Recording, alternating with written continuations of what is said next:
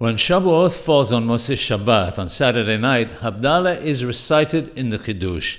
Specifically, added to the regular Kiddush of Yom Tov is the blessing of Hamabdil ben Kodesh leKodesh, who separates between holy and holy, and Bore Meore Ha'esh, on the candle. If one forgot to add the portions of the Havdalah and simply recited the regular Kiddush of Yom Tov, one should recite the Havdalah when one realizes the mistake. How one does it depends on when one realizes the omission. If the person is drinking wine during the meal and remembers during the meal, he should take a cup of wine and recite the blessings of Bore Meore Ha'esh and Hamabdil.